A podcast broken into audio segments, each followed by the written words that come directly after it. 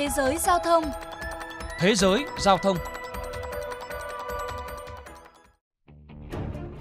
Thưa các bạn, cơ quan giao thông đường bộ New Zealand mới đây đề xuất tốc độ tối đa từ 100 km xuống còn 80 km/h trên tuyến cao tốc Napier Taupu. Với chiều dài khoảng 140 cây số, Napier Taupu được xem là một trong những cao tốc nguy hiểm nhất New Zealand vì xảy ra hàng trăm vụ tai nạn khiến hàng chục người chết và bị thương mỗi năm. Ông Dave Cliff, Giám đốc Hiệp hội An toàn Đường bộ New Zealand cho biết, việc giảm tốc độ giới hạn sẽ giúp tuyến đường trở nên an toàn hơn. Theo đó, số người tử vong có thể giảm 40%, trong khi số người bị thương có thể giảm khoảng 20%. Các vụ tai nạn hoàn toàn có thể ngăn chặn được. Tuy nhiên, việc phòng ngừa chấn thương đòi hỏi một chiến lược toàn diện, bao gồm thiết lập giới hạn tốc độ an toàn và thực thi chúng một cách nghiêm ngặt. Theo ông Clip, những tuyến đường cho xe vận hành an toàn ở tốc độ 100 km/h phải là các cao tốc có giải phân cách thiết kế bằng thanh chắn cứng nhằm ngăn các phương tiện khác bất ngờ qua đường. Vị chuyên gia cho biết thêm, chấn thương do tai nạn giao thông gây thiệt hại cho New Zealand hơn 4 tỷ đô la Mỹ mỗi năm và là gánh nặng lớn đối với hệ thống y tế.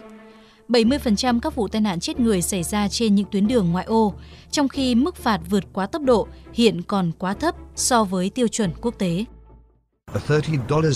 Mức phạt 30 đô la Mỹ nếu vượt quá tốc độ giới hạn 10 cây số trên giờ là quá thấp để tạo sự gian đe hiệu quả. Các mức phạt tốc độ ở New Zealand đã không tăng thêm kể từ năm 1998. Nhiều chứng minh cho thấy hạ thấp tốc độ phương tiện có thể kéo giảm rõ rệt tình trạng thương vong do tai nạn giao thông.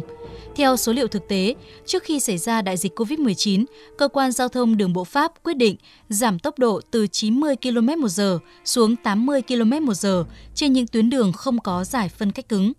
Năm sau, số người tử vong vì tai nạn giao thông đã giảm hơn 400 người.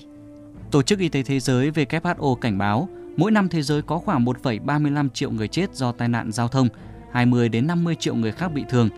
Nhiều trường hợp trong số đó tàn tật suốt đời. Một trong những nguyên nhân khiến thương vong thêm trầm trọng là do phương tiện chạy ở tốc độ cao. Giáo sư bác sĩ Theo Lisiang, phụ trách khoa chấn thương thuộc Bệnh viện Tan Tock Seng, Singapore, phân tích. Những người sống sót sau một vụ va chạm tốc độ cao thường gặp chấn thương bên trong, dẫn đến phải nằm viện dài ngày. Tác động của va chạm có thể gây tổn thương đáng kể cho một số cơ quan như là gan, lá lách và ruột.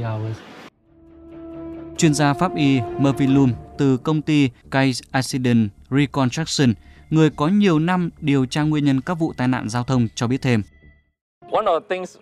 Thời gian phản ứng của lái xe khi gặp chướng ngại vật phía trước trung bình là 1,5 giây vào ban ngày và 2,5 giây vào ban đêm, nhưng cần khoảng cách xa hơn để xử lý một chiếc xe đang chạy ở tốc độ cao. Nhiều ý kiến cũng cho rằng trong xã hội hiện đại, việc cho phép di chuyển ở tốc độ cao là cần thiết, đem đến sự tiện lợi cũng như giá trị kinh tế.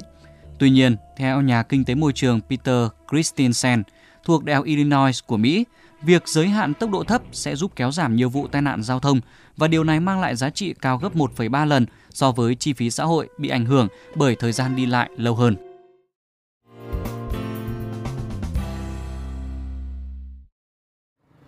Quý vị và các bạn thân mến, ông Rahul Kishlu, quyền giám đốc quốc gia về Việt Nam của Ngân hàng Thế giới WB cho rằng Việt Nam đang rất cần các biện pháp can thiệp có trọng tâm và dựa trên bằng chứng để cải thiện an toàn giao thông đường bộ. Hy vọng rằng các nhà hoạch định chính sách có thể sử dụng báo cáo của Tổ chức An toàn Giao thông Toàn cầu làm cơ sở xây dựng các biện pháp có hiệu quả, đặc biệt là khi quốc gia đang cập nhật kế hoạch hành động và chiến lược an toàn đường bộ quốc gia. Cụ thể, thay vì chỉ dựa vào việc thực thi đơn lẻ, sự kết hợp tổng hòa các chính sách về phương tiện, thiết kế đường bộ và giải pháp kỹ thuật sẽ cho phép đưa ra các giải pháp kiểm soát tốc độ hiệu quả hơn, bền vững hơn và cũng khả thi hơn. Mặc dù đã có nhiều nỗ lực để cải thiện tình hình, nhưng số vụ tai nạn giao thông đường bộ ở Việt Nam vẫn ở mức cao.